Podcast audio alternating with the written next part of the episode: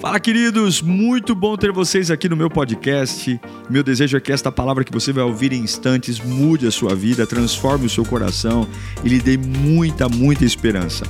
Eu desejo a você um bom sermão. Que Deus te abençoe. Abra sua Bíblia comigo no Salmo número 121. Lembrando que o, o Salmo, né, nós não falamos capítulos, porque o Salmo não é um livro, então sempre é Salmo número. Não há nada de errado você falar Salmo capítulo 21, mas não existem capítulos em Salmos. São números. Então, Salmo número 121, nós vamos ler todo o número, todo esse salmo de degraus, como Davi diz. Salmo 121, verso 1, diz assim: Levanto os meus olhos para os montes e pergunto: De onde me vem o socorro? O meu socorro vem do Senhor que fez os céus e a terra. Ele não permitirá que você tropece. O seu protetor se manterá alerta. Sim, o protetor de Israel não dormirá. Ele sempre, ele está sempre alerta. Verso 5. O Senhor é o seu protetor, como sombra que o protege. Ele está à sua direita. De dia, o sol não o ferirá, nem a lua de noite. O Senhor o protegerá de todo o mal, protegerá a sua vida. O Senhor protegerá a sua saída e a sua chegada. Quando? Desde agora e para sempre. Isso é muito importante. Repita comigo sempre. Vamos orar? Senhor, não pode ser mais um culto só. Tua palavra é sobrevivência. Bem-aventurado aqueles que a ouvem, que ao invés de se deter no caminho dos ímpios, se assentar à roda dos, dos escarnecedores. Antes tem o seu prazer na tua lei, e nela medita de dia e de noite. Oh Deus, fala conosco, Senhor. Que esta palavra possa produzir confronto, desafios, revelações, boas dores, boas angústias, mas que esta palavra me empurre para o que eu tenho que fazer, para o que eu tenho que viver. Nos ajude, Senhor, em nome de Jesus. Amém. Nunca foi tão difícil manter o equilíbrio emocional como nos nossos dias. Ontem, lamentavelmente, a gente observou uma pessoa sendo morta depois de uma partida de futebol. É só futebol, é só esporte. Mas as pessoas estão tão doentes, tão doentes, tão doentes, que um agente de segurança vai para um lugar armado e matou alguém, uma pessoa. A vida de alguém acabou, não porque o Palmeiras perdeu o jogo, mas porque as pessoas estão doentes.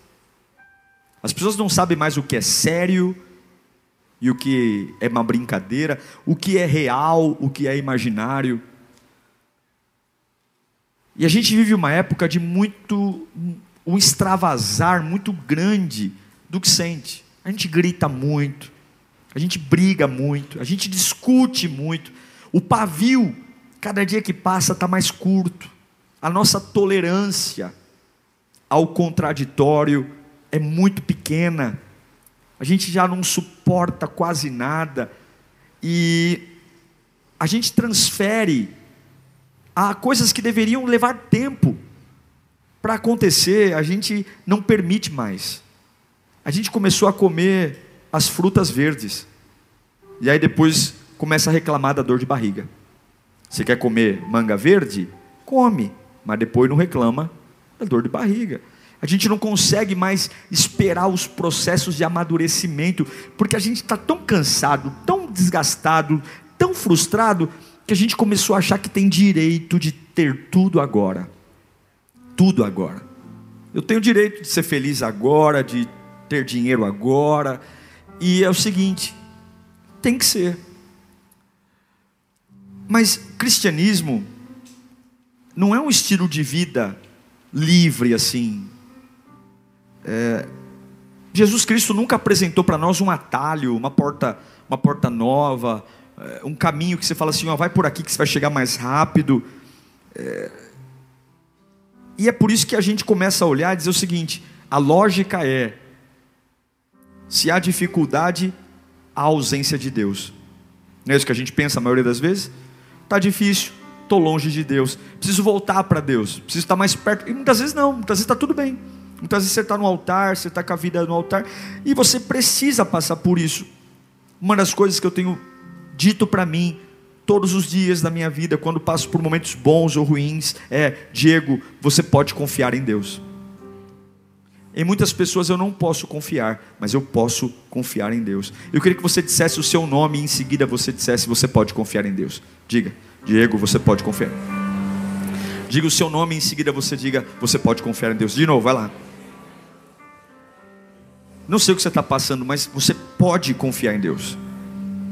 O Salmo 121 é um salmo de Davi, e ele está dentro de um tipo de, de salmo chamado Cânticos de Degraus, que começa no Salmo 120.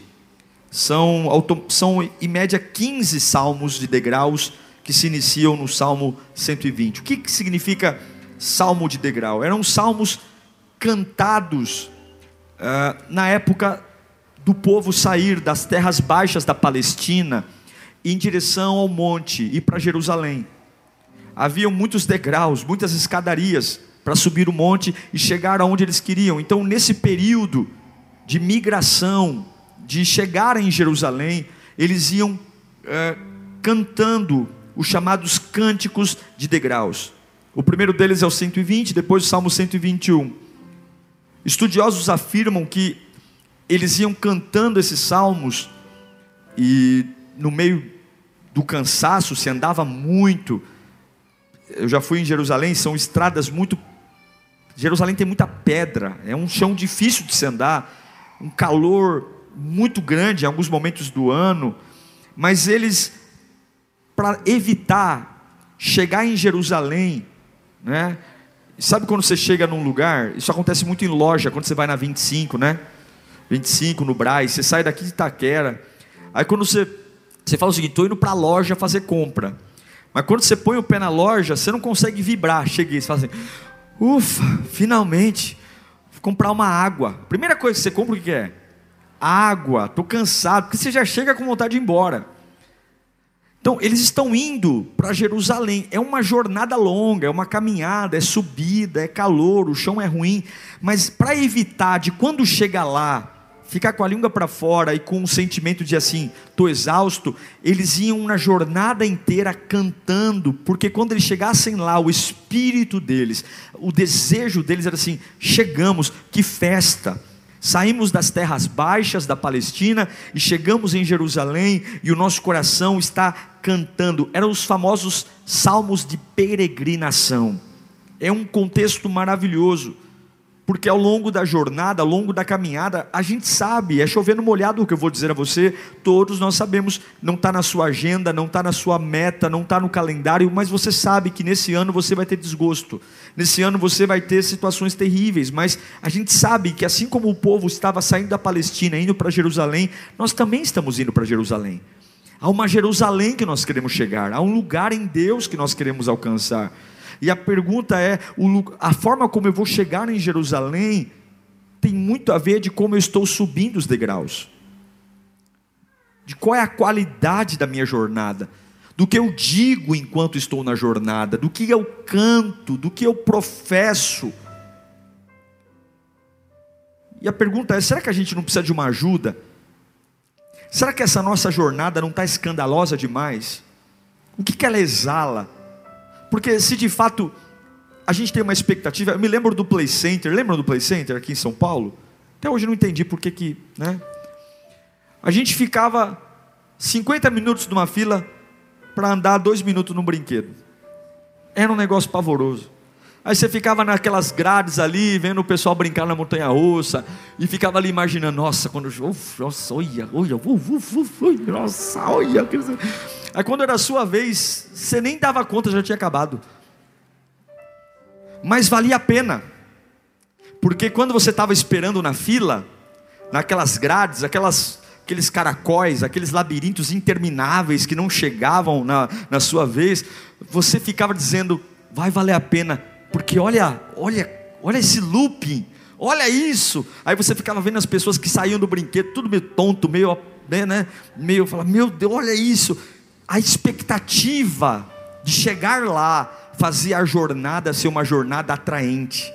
É a mesma coisa, é só você comparar. Quando você desce a serra para ir para a praia, você tem um sentimento. Quando você sobe a serra para voltar para casa, você tem outro sentimento. Parece que são duas coisas totalmente diferentes, porque a forma como você vai em direção ao destino diz muito sobre se a jornada é boa ou não. E a gente percebe é que existe tanto escândalo hoje no destino, tanto escândalo naqueles que estão caminhando porque a gente perdeu a expectativa de para onde está indo. E esse salmo me ensina muita coisa. E essa palavra, irmãos, vai vir como uma ajuda para você hoje. Você quer ouvir da parte de Deus isso? Deus vai pegar você no colo hoje e vai fazer a sua jornada ser mais fácil. Em nome de Jesus Cristo, tem pessoas aqui que estão sofrendo para subir esses degraus. Deus sabe que você quer ir para Jerusalém, Deus sabe que você tem boa intenção, mas você está perdido emocionalmente, você está perdido, você está falando bobagem quando deveria ficar calado. Nós estamos trocando os pés pelas mãos e a vida que já deveria ter o dia. A Bíblia diz que para cada dia já basta o seu próprio, ou seja, todo dia já tem uma porção de mal. Não deixe o seu dia com mais mal do que o mal que ele já tem que ter. Está entendendo? Não deixe a sua vida ter mais peso do que o peso que ela tem que carregar. E o que eu aprendo com esse salmo é que a primeira coisa que Davi canta é, no versículo 1 do Salmo 121, levanto os meus olhos para os montes. Diga comigo, Deus está à sua frente. A primeira coisa que eu tenho que entender, eles estão cantando, eles estão saindo da Palestina indo, mas o que os move? Olha, tem muito degrau, tem muito pedregulho, mas levante os olhos para os montes. Olhe Deus está à nossa frente. Deus está à nossa frente, numa caminhada desgastante, castigante do vale, numa caminhada de pagar boleto, numa caminhada de uma vida rotineira, onde você tem hora que a gente fala assim: meu Deus do céu, a minha vida ela é igual. A rotina mata muita coisa. Fala, meu Deus, eu não tenho tempo, eu não tenho dinheiro, eu não tenho paz, eu não tenho nada. Eu estou embalado num, numa redoma, numa carriola que não consigo ver perspectiva. Eu tô, mas eu, eu sei que em algum lugar há uma Jerusalém e eu preciso ter uma certeza. Deus está à minha frente. Se você for ler, estudar a Bíblia, você vai perceber que os montes sempre foram lugares especiais. O sacrifício de Isaac no Monte Moriá, o chamado Monte de Deus, Abraão foi promovido naquele monte.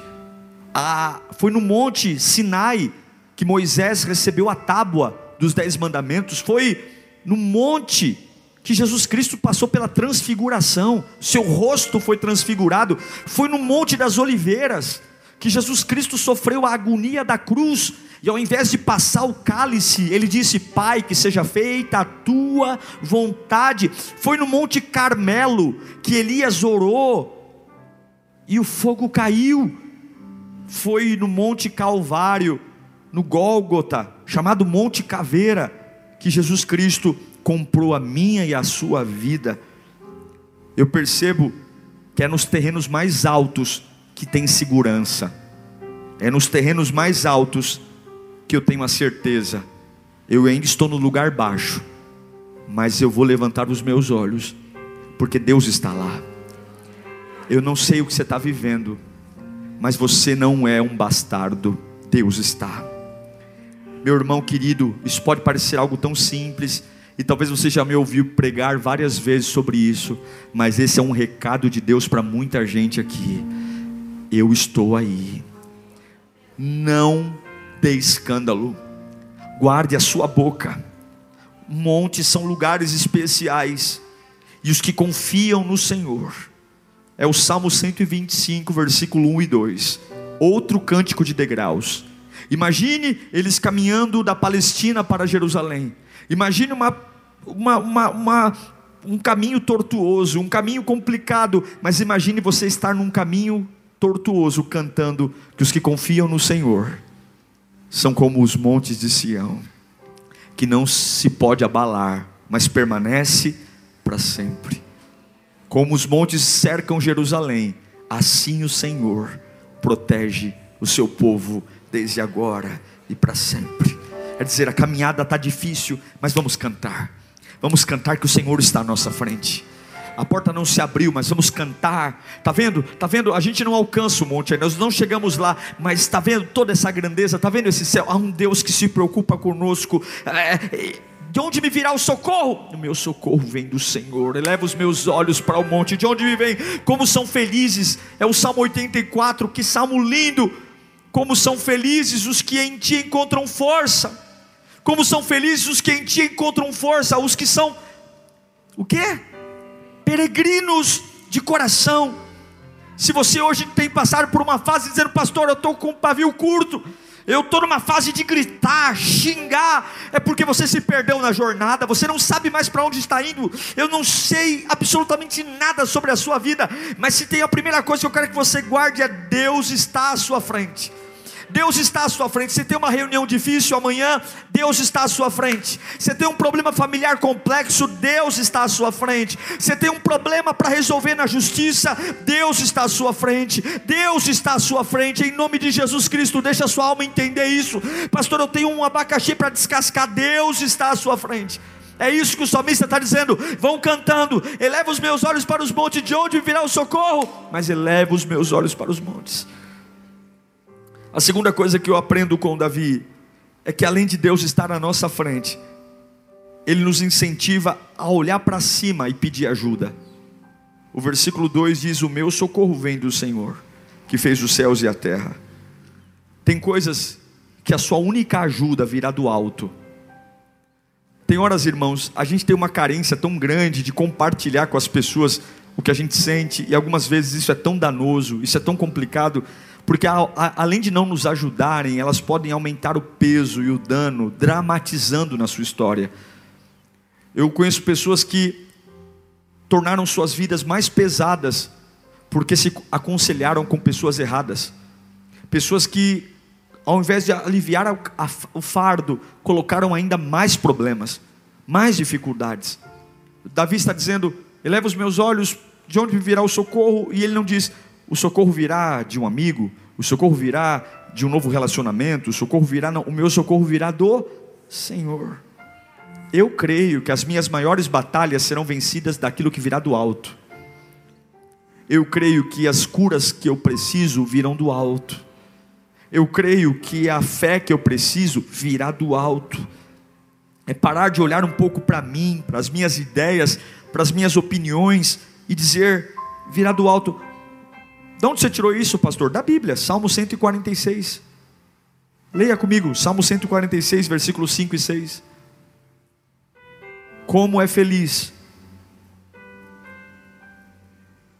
5, por favor. Como é feliz. Como é? Feliz. Aquele cujo auxílio é o Deus de Jacó cuja esperança está. Muita gente pode me ajudar, mas eu só espero do Senhor. Sabe por que, que você se decepciona? Porque você espera de onde não deveria. Cuja esperança está no Senhor, no seu Deus. Verso 6: Que fez os céus e a terra, e o mar e tudo que neles há, e que mantém a sua fidelidade para sempre você nunca encontrará paz, salvação, solução em si mesmo ou nas pessoas. Só no Senhor. E o que, que o salmista diz? Que fez o céu e a terra. O que, que ele está falando? Só naquele que fez tudo você pode ser salvo. Irmãos, essa é uma palavra simples. Talvez você diga, pastor, tudo que você está pregando aqui eu já sei. Mas esse é o problema: remédio na mão não te cura. Remédio na mão não cura. E algumas vezes eu sou obrigado a ouvir o que eu já sei, porque eu preciso repetir isso para mim até que se torne uma verdade. A gente está acostumado a, a, colar adesivos no carro, com frases bonitas, estamos acostumados a postar versículos na internet, acostumados a fazer quadros bonitinhos do, na parede da sala, mas a gente tem uma dificuldade enorme de, na jornada, nos degraus da vida, olhar para cima e dizer: Ele está na minha frente e dizer: na minha angústia, eu não vou gritar, eu vou olhar para cima e dizer: me ajuda, Senhor. Você serve ao Deus que te ajuda, mas por que tanto caos, tanto grito, tanta quebradeira, tanta cara feia, tanto pessimismo, tanto azedume? Por quê? Por quê? Porque não crê. Por quê? Porque não acredita. Porque não acredita. A Bíblia diz que os mais miseráveis dos homens são aqueles que acreditam naquilo que vem. Bem-aventurados são aqueles que não viram, mas creram. Jesus não está aqui fisicamente. Jesus não está aqui, você não vê suas mãos, seus olhos, sua boca, você não ouve sua voz, você tem que ouvir Ele através de mim agora, mas não sou eu que estou dizendo, é Ele, Ele está dizendo: está na hora de você parar de dar escândalos e começar a se portar como alguém da realeza, se começar a se portar com alguém que eu posso chamar de filho, porque filho meu parece comigo e eu tenho domínio. E cadê o seu domínio? Filho meu, se parece comigo e eu tenho controle. Cadê seu controle? Sabe por quê? Porque você está olhando para os degraus, não está olhando para cima. Você está olhando para a dureza do solo, você está olhando para quando as pedras machucam os seus pés. Mas quando você entende que vale a pena, quando você está numa fila do Play Center e fica olhando o carrinho da montanha russa dando volta, você fica três horas esperando a sua vez. Quando você sabe que a loja vende o produto que você espera, você suporta metrô e ônibus lotado, e por que que na fé você não aguenta? Porque você está olhando para baixo, você está olhando para aquilo que te suga, para aquilo que te drena, para aquilo que te mata. Eleva os meus olhos para lá, Ele está lá. Tem Golias ali, tem Filisteu ali, tem boleto ali, tem câncer ali, tem desprezo ali, tem solidão ali, estão falando mal de mim ali, mas eu elevo os meus olhos para lá, porque tem tudo que não presta aqui, mas Ele ele está lá. Está na hora de você olhar para o lugar certo. Eleva os meus olhos para os montes, e de onde me virá o socorro? Peça ajuda para quem? Para quem te odeia, para quem quer te matar, para quem quer seu dinheiro, para quem quer ver você pior. Quanta gente está do nosso lado, nos beijando na frente, nos matando pelas costas. Quantas pessoas dizem que te amam e fazem de tudo para te destruir. Pare de ser tonto, pare de ser ingênuo. Peça ajuda para quem de fato te ama ama, se preocupa com você, está ao seu lado. Eleva os meus olhos para os montes e lá vem o meu socorro. De onde vem o meu socorro? Só vem dele, só vem dele. Quer me ajudar, mas eu não espero por você. Quer ligar para mim, mas se não ligar, tá tudo bem. Quer me ajudar financeiramente? Beleza, problema seu, mas eu não conto com a sua ajuda. O que me mantém de pé é o que vem do alto, porque de lá não há decepção, de lá não há dor, de lá não há angústia. É por isso que a gente faz tanto escândalo. Porque a gente espera do lugar errado. Como é feliz aquele cujo auxílio vem do Senhor. É o que Paulo diz em Colossenses capítulo 1, versículo 15.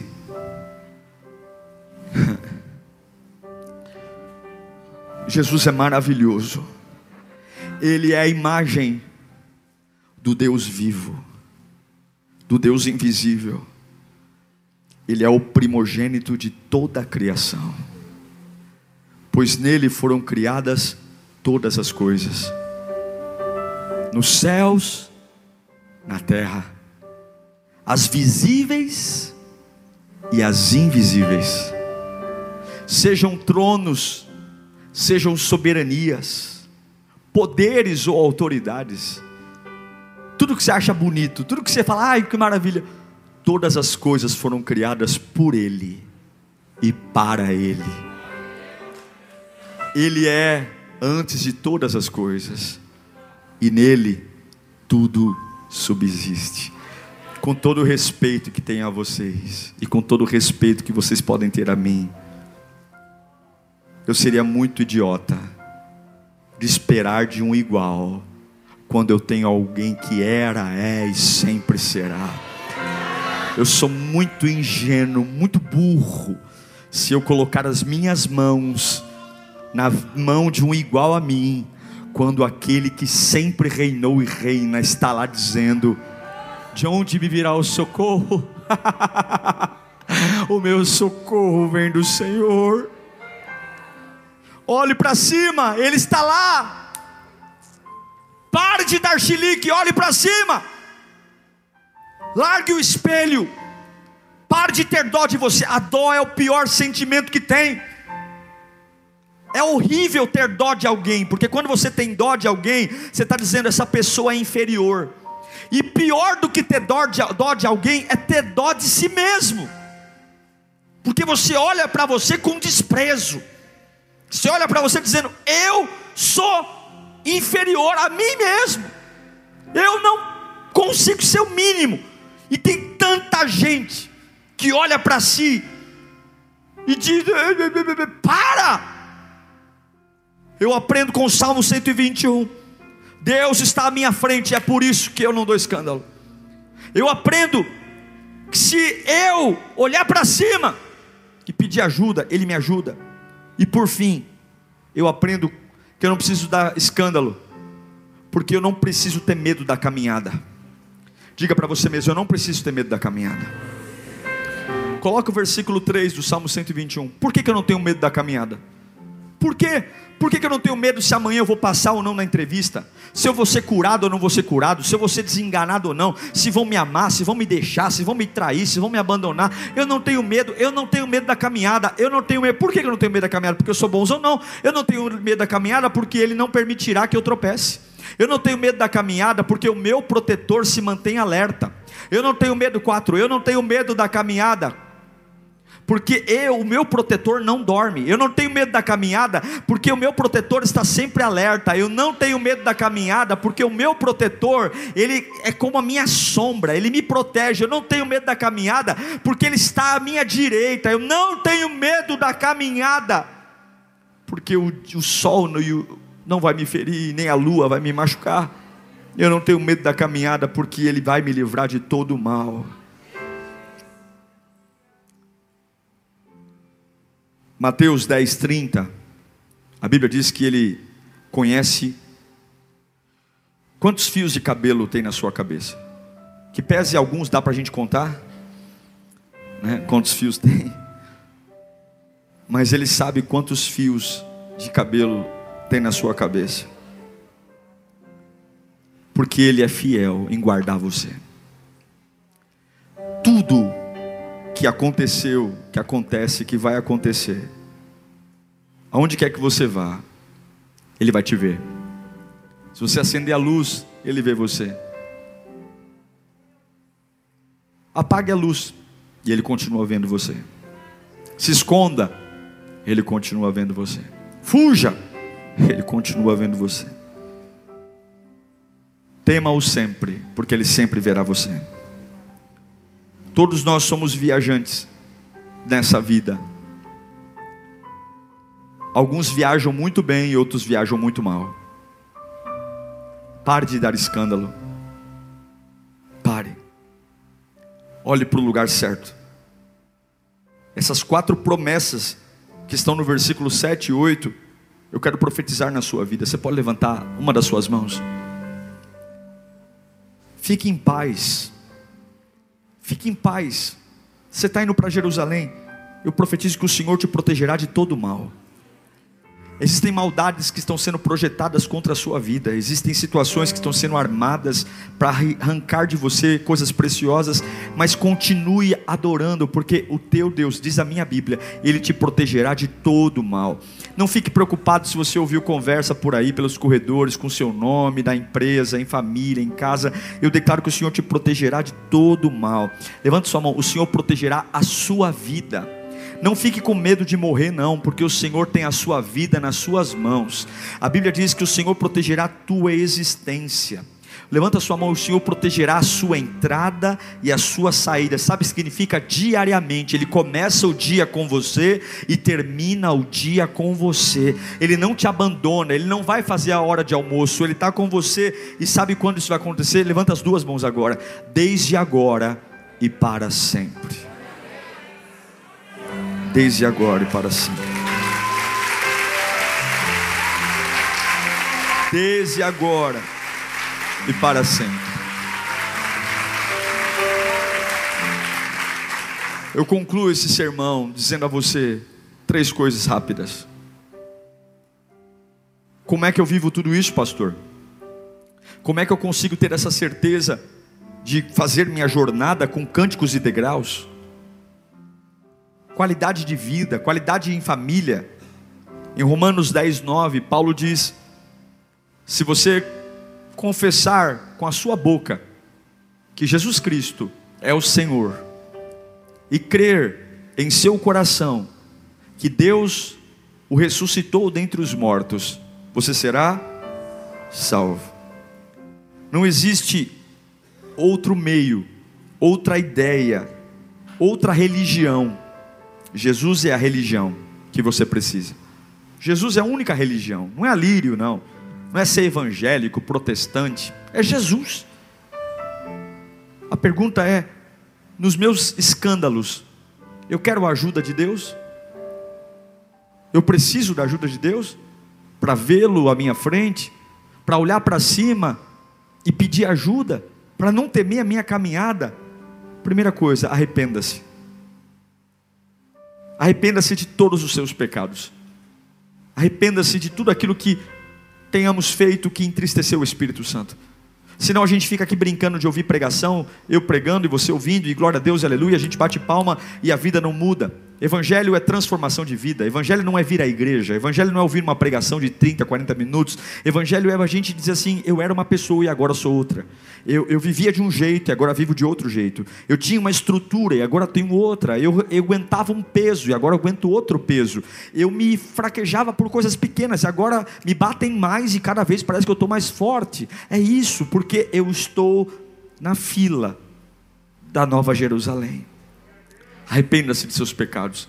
Seja qual for a situação, e você diz, pastor, o senhor pode dizer meu pecado? Não, porque cada um sabe onde peca. Não tenha pecados de estimação. Não tenha pecados que você cria. Pecou, arrependa-se, jogue-o fora. Confesse os seus pecados, arrependa-se. Segunda coisa, além de se arrepender, confesse que Jesus Cristo é o seu Salvador e Senhor pessoal. Ah, mas eu já aceitei Jesus quando era criança. Diga hoje: o Senhor é o meu Salvador pessoal, o Senhor é o meu Senhor. É arrepender-se, é confessar e é decidir, é crer publicamente que Jesus Cristo ele não vai ser só a minha ida à igreja, mas ele vai fazer parte da minha família, ele vai fazer parte da criação dos meus filhos, ele vai fazer parte da minha vida. Em Mateus 10, aqui eu encerro. 32 diz: Quem, pois, me confessar diante dos homens, o que, que ele vai fazer? Eu também o confessarei diante do meu Pai, que está nos céus. Mas aquele que me negar diante dos homens, eu também o negarei diante de meu Pai, que está nos céus. Qual é a sua decisão? Viver uma vida de escândalos, crises, gritos, remédios, falta de identidade, ou dizer: Jesus, estou aqui com o meu pecado, me perdoe, eu te confesso como meu Salvador. Oh Jesus, te confesso como meu Salvador e te seguirei, para que eu consiga ter a capacidade de olhar para cima e dizer: O Senhor está lá. Tem horas que eu penso, o que, que levou Sadraque, Mesaque e Abednego entrarem numa fornalha de fogo? Para mim, a única coisa que os fez suportar a, a expectativa de que não iriam morrer queimados era o Senhor estar tá lá. Tem muitas pessoas que você vai olhar e você vai dizer assim: Cara, eu não sei como essa pessoa aguenta. Mas existem pessoas que aguentam coisas muito difíceis, porque elas conseguem, no meio da jornada, olhar para cima e dizer: Deus está lá. O Senhor é a minha resposta, o Senhor é o meu socorro. E é por isso que quando você vê alguém firme, não tenha dó dessa pessoa, não tenha dó de você, tenha dó de mim, que não aguentamos. Ai, tadinho, como essa pessoa consegue vir para a igreja passando por que ela está passando? Ai, tadinho, como essa pessoa consegue suportar o que ela suporta? Não tenha dó, não tenha dó de você que não é tão forte quanto ela, que não é tão forte quanto ele, porque bem-aventurados são aqueles que não se, não, não, não se no caminho dos ímpios, que não se assenta à roda dos escarnecedores, que não ouve o conselho dos pecadores, mas que medita nessa lei de dia e de noite, será como árvore plantada junto ao ribeiro de águas, que dará o fruto na estação própria, as folhas não caem, não murcham, e tudo o que faz prospera. Por quê? Porque espera pelo Senhor. Feche os seus olhos nesse instante. A gente precisa pedir a Deus uma unção para vê-lo, parar com os escândalos parar de, com muita euforia, gritar: Eu não aguento mais,